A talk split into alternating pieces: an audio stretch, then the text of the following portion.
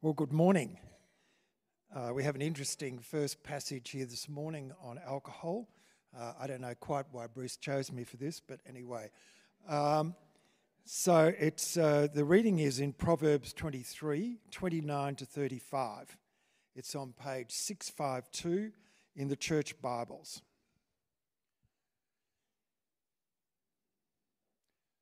So, this is what it says in Proverbs Who has woe? Who has sorrow? Who has strife? Who has complaints? Who has needless bruises? Who has bloodshot eyes? Those who linger over wine, who go to sample bowls of mixed wine. Do not gaze at wine when it is red, when it sparkles in the cup, when it goes down smoothly in the end, it bites like a snake and poisons like a viper. Your eyes will see strange sights, and your mind will imagine confusing things. You will be like one sleeping on the high seas, lying on top of the rigging. They hit me, you will say, but I'm not hurt. They beat me, but I don't feel it. When will I wake up so I can find another drink? Challenging reading.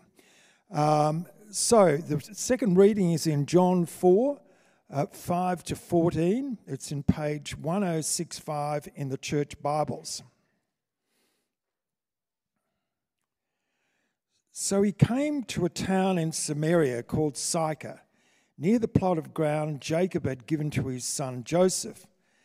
Jacob's well was there, and Jesus, tired as he was from the journey, sat down by the well. It was about noon. When a Samaritan woman came to draw water, Jesus said to her, Will you give me a drink? His disciples had gone into town to buy food. The Samaritan woman said to him, You are a Jew, and I'm a Samaritan woman. How can you ask me for a drink? For Jews do not associate with Samaritans. Jesus answered her, If you knew the gift of God and who it is that asks you for a drink, you would have asked him, and he would have given you living water. Sir, the woman said, You have nothing to draw with, and the well is deep. Where can you get this living water? Are you greater than our father Jacob, who gave us the well and drank from it himself, as did also his sons and his livestock? Jesus answered, Everyone who drinks this water will be thirsty again. But whoever drinks the water I give them will never thirst. Indeed, the water I give them will become in them a spring of water welling up into eternal life. This is the word of the Lord. Thanks be to God.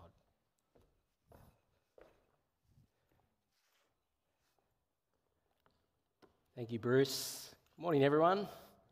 Nice to see you all. It's good to be in church, and uh, it's good to hear from God's word and to uh, pray together. And Deb has done that for us. So we're going to get right to work and flick back to page 652, uh, the proverb. That's where we're, we're going to spend most of our time there this morning. But I've also put John 4 in the reading for reasons I hope will become clear as we move through. So, page 652, that's where the authority is coming from, not from me. But uh, let's get straight to work. I uh, want to start with a story. My auntie, my auntie Anne, God rest her, she, um, she could put on a party. You know these people? She was great at throwing a party. Uh, some people are good, she was great. She really was. And every New Year's Eve, the family, so my whole family, we'd all head down to Broulee on the south coast. Was like a um, migration across the Serengeti, but it was the Kerrs go south kind of thing. And they're just wonderful memories, wonderful memories that I cherish. And at those parties, fancy dress was a must. That was a must. A cricket set was crucial, absolutely. An inflatable ring for the boats, a kilo of prawns, always some sort of mayonnaise dip that no one ever ate. Anyway, that was there. These are the basic staples of our stay. And here's a photo of my family. As you can see, my dad really got into the fancy dress up thing. and my youngest sister is not in this picture. She's not in this picture, she's missing. But what was never ever missing is the old six pack. And you can see that my mum's holding it there in the old plastic rings. My mum didn't even drink beer, right? But it would have been unthinkable to turn up to one of Auntie Anne's parties without booze. This, this was just normal. Just like it was normal at every barbecue to have an esky. And I remember as a kid, if I'd want a can of Coke, I'd have to wade through the ice and the stubbies and the champagne to get the Coke at the bottom. Right? Alcohol, like my siblings, was just always around. It was always part of, always part of my life, which is true, I think, for most Aussies at varying levels. I think that's very true because alcohol is it's so ingrained in our life in this country. It really is. And some of us grew up with alcohol at home, some of us didn't. Some of us are big drinkers, some of us are binge drinkers. Uh, some of us like to drink a little bit, some of us loathe drinking. Some of us are social drinkers, and there are others who might be uh, habitual, high functioning drinkers. And it's fair to say we're all different, and we all fall on the spectrum somewhere, but I do think we all fall on the spectrum somewhere. We all have some experience with alcohol. And the way I think about it is walking through our culture is like walking across the sand with wet feet. It, bits of it just stick to you. And alcohol is everywhere, and so it will touch you in some way in your life. Now, it can be an issue. It can be, not always, but it can be an issue. And it's clearly an issue for this poor person in our proverb. Now, you can read this and see a drunk, or you can read it and see a person who's perhaps lost their way. This is clearly an issue for the person in our proverb. This is a sad story. It's an alcohol dependency story that's perhaps far removed from our story, or at least that's what we tell ourselves. Sometimes the greatest problem with alcohol is that we don't think it's a problem for us. So, culturally, we open up a bottle of vino in the afternoon as mindlessly as we open up a box of cornflakes in the morning. It's just something we do. And when something is so normalized, it can just be harder to track how we're going with it. It really can. But God knows how you're going with it. He does, and He loves you. He really does. And He might speak to you. He doesn't condemn, but He might convict. He might speak to you, and He might speak to you, speak to you through this beautiful ancient wisdom that actually speaks to modern issues because it's always been an issue. And we need wisdom on this one. We really do. And so, as I reflected on Proverbs 23, two things stood out to me because they resonated with me personally. The firstly, first thing is that alcohol can be very attractive. And it can be attractive for a plethora of reasons. First thing. Second thing, alcohol can be very destructive. There can be an ugly side to alcohol. There really can. Firstly, though, attractive. Verse 30 at the bottom there is interesting. And I find it interesting because human behavior is very interesting. And what's interesting about verse 30 is the word linger that I've put in bold there. You see, this person who has all these horrible things going on for them in verse 29 is the one who lingers over wine and samples bowls, notice the plural, bowls of mixed wine. It's fair to say alcohol is not being condemned here. It's the human activity, it's the lingering. Wine is a blessing from the Lord. We know this from passages like Psalm 104 wine gladdens the heart. I was reading some of John Calvin's commentary on this psalm, and he said, Humans would have been perfectly okay with water. Oh, we would have. He said, but because of God's extravagance, He has given us wonderful things like wine to enjoy. But there can be, well, there is a line between enjoyment and overindulgence. Lingering means the line has been crossed. Bowls, lingering. This, this is not a few beers watching the footy. This is not what's going on here. That is, this is not the picture that's in mind. This, this is not having a glass of wine with dinner. This is someone who's still sitting around the table after hours, uh, uh, after, after dinner, hours later, polishing off a third bottle. This is someone who makes, perhaps makes an early start in the afternoon and is pretty buzzed by the time You've got to make dinner for the kids. My Scottish family would say lingering means getting sauced. Right? Sauced means getting drunk. And we know from Ephesians 5, many of us will know this well, the Apostle Paul says, Don't get drunk on wine, but instead, we know it, be filled with the Holy Spirit. Now, when he's talking about getting drunk in Ephesians 5, it, it carries this idea of being fully immersed, like just soaking in something. The way I think about it, if you think about wringing out a a t-shirt that's been that's wet, well, same idea, but you're wringing out a person, and alcohol comes out because they've got a skinful. That, that's the idea. That, that's lingering. But the question that I was asking this passage all week is, is why? Why, why does somebody linger over alcohol? Like, why is one or two not enough? What drives a person to linger? And this is not a question I ever wanted to grapple with, but it's a question that I was forced to grapple with. And when you love a person and you see a person making bad decisions with alcohol, your love means that you just can't write them off. You, you've got to try and understand why they're doing what they're doing. And so you've got to grapple with this. What is so attractive about alcohol? And I think the answer is multi layered and I think it is complex. I don't think it's an easy answer, but I do think if we go back to the text, that verse 31 starts to answer the question of why alcohol can be attractive. So, this is Solomon. If we think about it in its original context, think you can picture Solomon with his kid on his lap and he's sharing this wisdom with him. And he says, Son, do not gaze at wine when it is red, when it sparkles in the cup, when it goes down smoothly. Now, dad is giving this advice because dad knows. Dad has been around pubs. He's been to weddings. Read Ecclesiastes. He did not, Solomon did not hold back. He knows how it goes on the grog. And he knows that there can be an allure to wine that is almost sexual. That's the image here. That's the language. There's, and it's clear that there is a sensory attractiveness to wine or to alcohol. And to be honest, being one of God's good gifts, I don't find that surprising at all.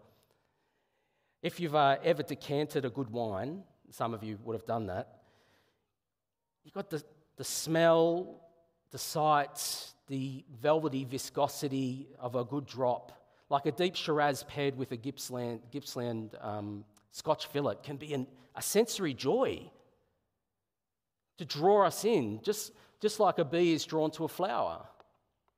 Very special. Now, that's one thing, but what draws us in can be more profound than the sensory, and I think that's what Solomon is getting at here. It can be more profound than the sensory, it can be deeply psychological for a person. And I think that the text gives us some hints. You see, you'll notice in verse 5, there is, there's this person who cops a beating. Now, it's probably because of something dumb they've said while they're out drinking, to be honest. That's the, the image we seem to be getting. But the alcohol has had a physiological numbing effect. So they beat me, but I didn't feel it. When you're, when you're numb, you don't feel. And sometimes that's exactly what people want. People don't want to think. They don't want to confront that trauma again today. And friend, I get it. This is why people can often be drawn back. Alcohol is easy, it's accessible, it's socially acceptable. You don't need a script to go to the bottle shop. It can be an attractive way to self medicate.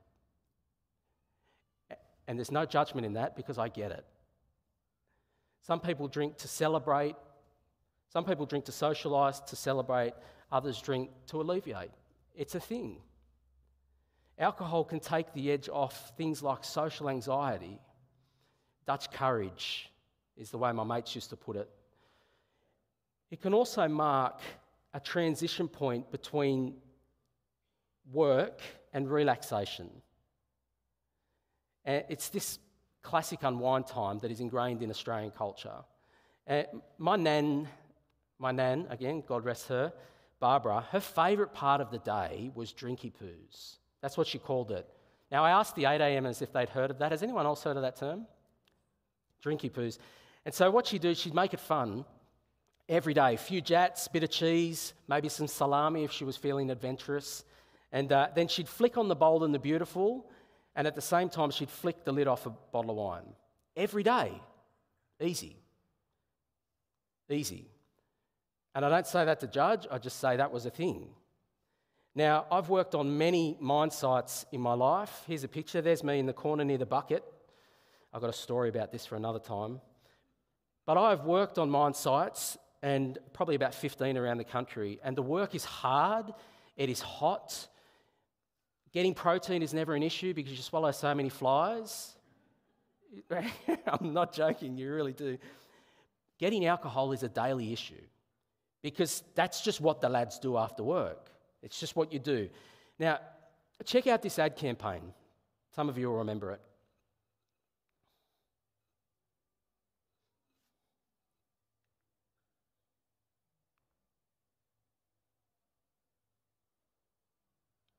I have Coaching the crew, or printing the news, or straining till you thought you would burst. You sure got a thirst. A hard-earned thirst needs a big cold beer. And the best cold beer is Vic. A long, cold Vic. It can come at any time. You're taking a bow or feeding a cow. Matter of fact, I got it now. Victoria Bitter. It's a hard earned thirst needs a big cold beer. Remember that? It was actually on the footy last night, not that ad, but certainly that, um, that mantra. And it's this, it draws us into this idea of drinking through association. Like you at the cricket, at the football, had a hard day on the mine site, whatever it is.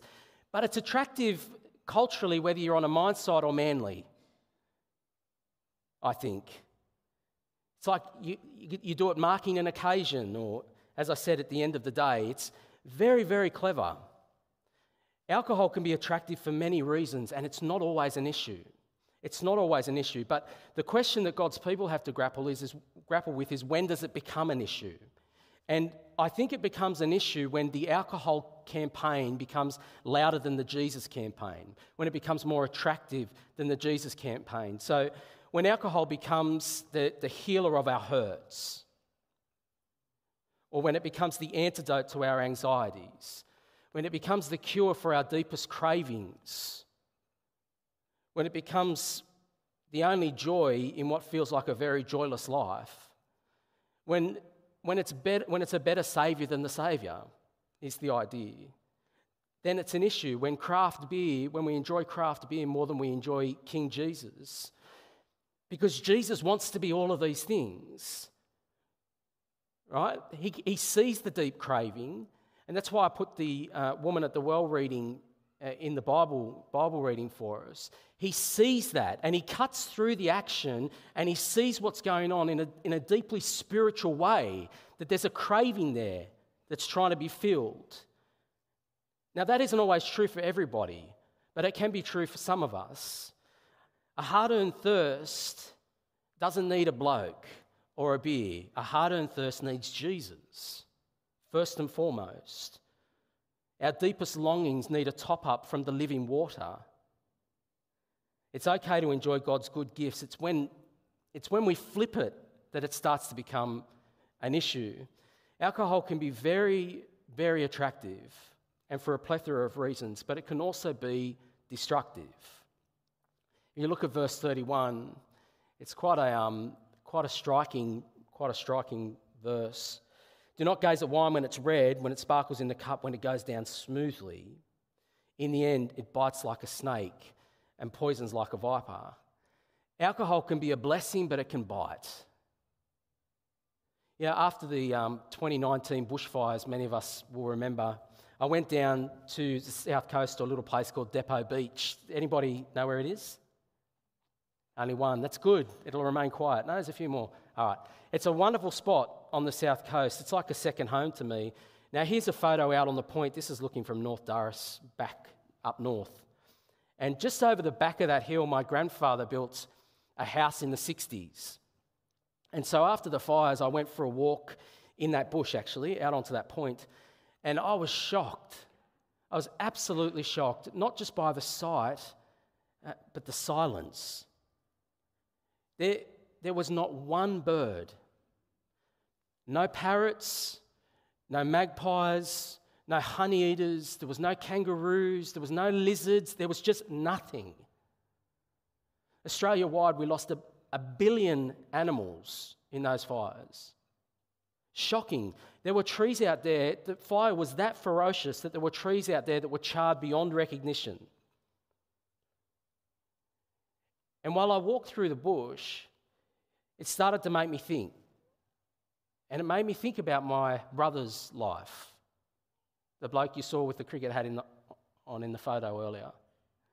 It made me think about how the landscape of his life is kind of charred like this. As in, it's just become unrecognizable. This, the guy that I grew up, for, grew up with for 17 years playing backyard cricket totally uprooted. That's what can happen in a life when alcohol takes hold. It can happen. Friendships, relationships, marriages just left smouldering. And from experience, you can feel just like the guy in this photo. All you, all you can do is just watch on and just watch the carnage. And it is heartbreaking. It is heartbreaking. And there might be some people here who think I'm being dramatic, uh, but if you've lived it, you won't think I'm being dramatic. If you've ever had to hide in a cupboard or take your kids out the front or to a friend's place because someone's on an alcohol filled rampage, you won't think I'm being dramatic. If, if you work as a GP, a, a nurse, a counsellor, a psychologist, a social worker, support worker in an ED department, something like that, you won't think I'm being dramatic. Alcohol can bite like a snake. And it can creep up in the long grass of your well functioning life. And you don't even realize it's a problem until the fangs are in your calf. To quote an old Irish saying, and this is the sculpture that goes with it first the man takes the drink, then the drink takes the man. I've seen that. Many of us have seen that, and it is devastating and it is heartbreaking. Many of us have seen how alcohol can affect people's decision making. Like the guy in this proverb, you see there in verse 34 you will be like, so this is after knocking back the drink, you will be like someone sleeping on the high seas, lying on top of the rigging. You can make really silly, uh, disastrous, dangerous decisions while you're drinking. You can, everybody knows that. Sleeping up a mast while drunk would be up top of the list. You know? Or getting behind the wheel of a car. Drink driving is the direct cause of 20% of road fatalities in New South Wales, and most of them are blokes, 90%. Bad decisions. In Proverbs 31, we read, It is not for kings to drink wine or for rulers to take strong drink, lest they drink and forget what has been decreed and pervert the rights of all the afflicted. Now, why does God tell us this stuff? Because alcohol affects the brain, it is a thing. Now, some, I, lo- I love reading some of um, Julius Caesar's stuff, and uh, some historians put his strategic mastery down to his very low drinking. He was always clear headed. What about Proverbs 20? Most of you will know this. Wine is a mocker, strong drink is a brawler. Whoever is led astray by it is not wise. Now, it is true that you're more likely to see a punch up in the pub than you will in the pews at church. That's, it's true. What's the difference? Well, we tend to worship here and not drink whiskey. That's the difference. Alcohol affects the brain. How many, how many Christmas dinners have been uh, ruined because someone lost control of their tongue? Alcohol can bite physically too. I don't know if you noticed in the reading, verse 29, alcohol uh, gives this person bloodshot eyes. So they obviously haven't slept well, the capillaries in the eyes, and alcohol is a toxin, it can hurt the body. if you've read any of Winston Churchill's stuff, He talks about whiskey and cigars a lot, but and in every photo, he's pretty much got a cigar in his mouth. But he admitted he loved his whiskey, and, and he said, More people die from whiskey than bullets, but people would rather be full of whiskey than bullets. And, you know, it's kind of funny, but he's onto something there. More people die. New South Wales Health, high blood pressure, liver damage, ulcers, lots of different kinds of cancers, memory loss, premature aging. 50%, this one really blew me away. 50% of hospitalisations in New South Wales are due to alcohol in some way. So, whether that's falling off a ladder while drinking, whether it's slipping on the dance floor at a wedding, whether it's liver cirrhosis or one of these other things, 50%. That is huge. And a huge strain on the health system as well. It is a thing. You might have noticed in the reading that uh, the, the guy in this proverb has woe and sorrow, which I guess is not surprising when we know alcohol is a depressant that can exacerbate our anxieties, just like it can deplete our bank accounts. There are, there's a bunch of proverbs on, on that, by the way. So we know that alcohol can be attractive, we know that it can be destructive. So, how do we move forward as God's people? This is really a question we should ask whenever we read God's word or we hear from God's word. How is He trying to change me? What is He doing in me? Is He doing business with me? What does that look like? So, as God's people, how do we move forward? How do we move forward? Well, bottom line, just as a general statement, I think God wants us to enjoy life and to thrive. I really believe that. I think He wants us to thrive physically. I think He wants us to thrive emotionally. I think He wants us to thrive relationally. I think He wants us to uh, thrive spiritually. Those four very important things physically, emotionally, relationally, spiritually. And so, if we open the door to anything that could possibly be detrimental to those things, we need to be wise. So, what does wise look like with alcohol? For some of us, friends, for some of us, wise looks like keeping the door closed. If you've got an addictive personality, it just might be wise to treat alcohol like you'd treat asbestos. Like, just don't go near the stuff. Wrap it up, rope it up, put it out the front, just don't go near it. That's for some. Now, often the Scots, certainly in my family, there's a bit of a joke that you, you know, for Anglicans, you cut them, they bleed Bible. For Scots, you cut them, they bleed whiskey. Right? Now, it's a bit of a joke, but that is a thing. And it could be a thing for me, which is why I don't have it in the cupboard. I just don't have it at home. I'm not saying it is a thing, but it could be a thing, and I know that, and so I just don't have it at home. Two drink limit, that's my thing. That could be a sensible thing for people. That's not me dictating, that's just giving you something to think about. They're the choices I've made because of the life that I've lived and the people that I've seen. So that's for some. But for everyone, what does wise look like? Well, honest interrogation. We've got to go there. Someone asked me this week, uh, because I told them I was talking about alcohol, and they said, So, how much can I drink? Like, where's the line? And we ask that question because we want to nudge the line. like, we want to get right up there. Um, you know, but it's a fair question. It is a fair question. It's a fair question that you could ask, but it's not the question because there's a better question that God's people should ask first. And that question is what does God, it's a very simple question, what does God want for my life today? What does He want for my life today? And might be worth tattooing that on your arm. What does God want for my life today?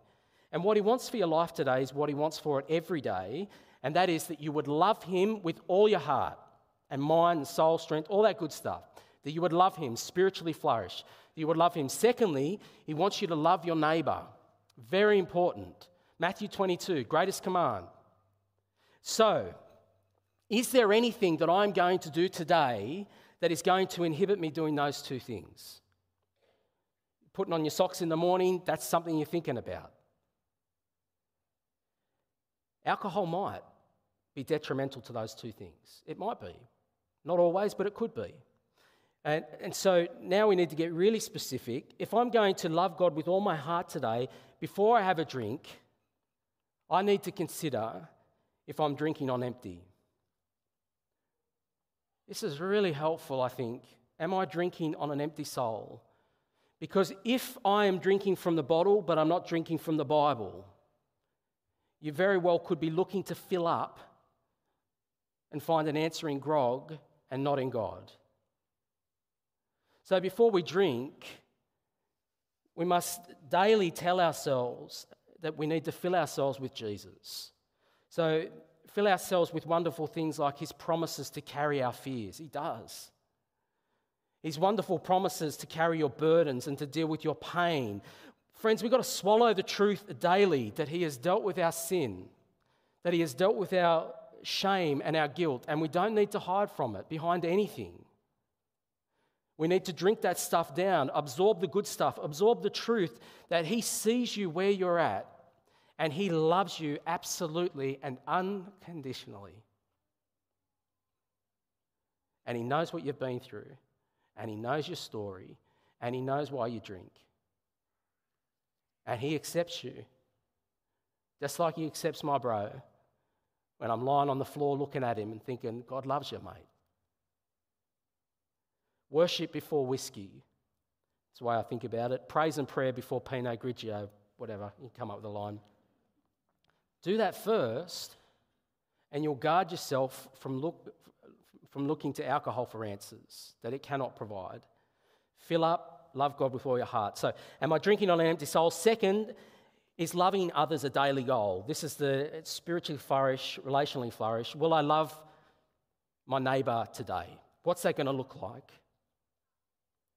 Now, this person in the proverb has one trajectory just get me another drink.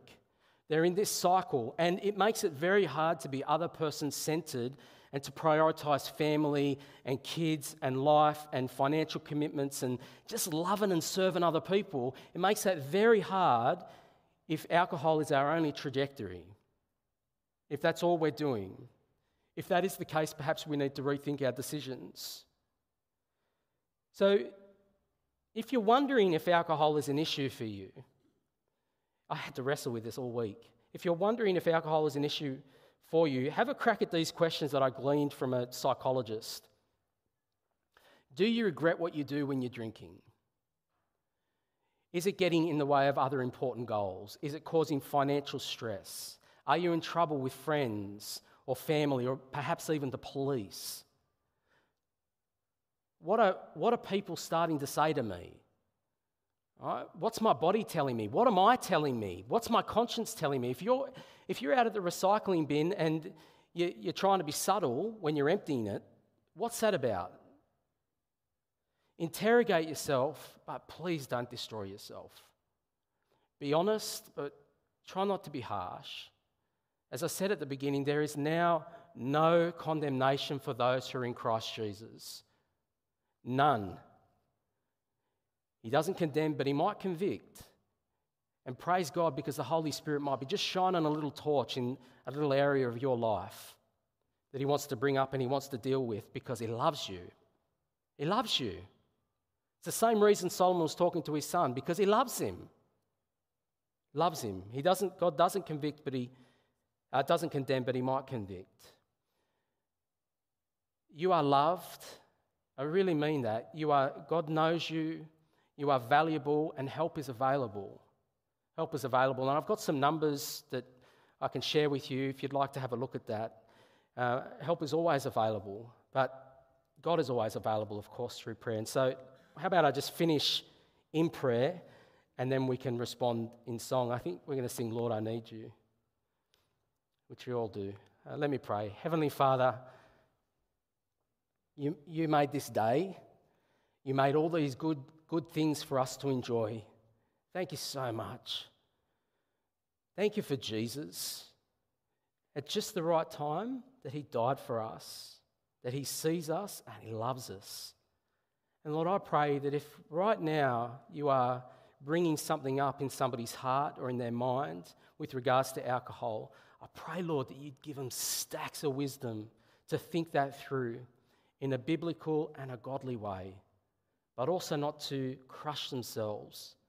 And Lord, I pray for that person that perhaps you'd provide them with people who could also be helpful. Thank you so much that we can sing to you, that we know that you don't condemn us, but you might convict us because you love us. And we pray these things in Jesus' name. Amen.